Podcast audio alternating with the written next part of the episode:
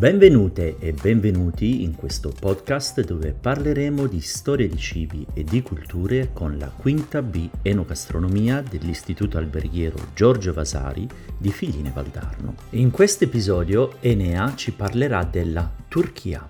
La Turchia è uno stato che si trova al crocevia fra Europa, Asia, Stati Arabi e Africa e per secoli il punto di incontro fra varie popolazioni che hanno lasciato in questo territorio qualcosa di sé, tra cui la più importante è la loro tradizione culinaria.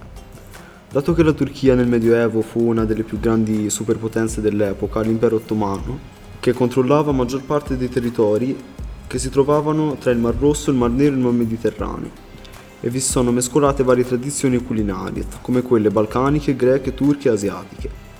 In questo impero vi si consumavano pesci, frutti di mare, selvaggina, pollame, anche carne secca e vi erano molto presenti varie spezie e ingredienti insoliti usati nelle preparazioni come lo zafferano, il rosmarino, anice, l'olio aromatici, foglie di vite, miele, zucchero di canna e datteri.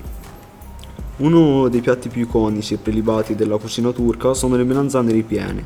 Il loro nome, Imam Baldi, ha un'antichissima origine che narra che l'imam che le provò svenì dalla tanta bontà di questo piatto.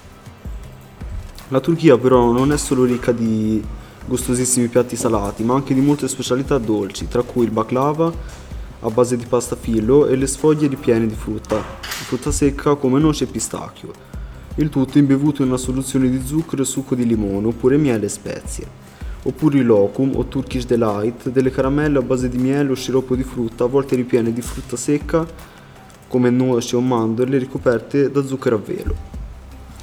La Turchia è un paese con un'importante storia culinaria da non sottovalutare, avendo assorbito dai vari paesi nella storia le tradizioni culinarie, riportandole a noi oggi.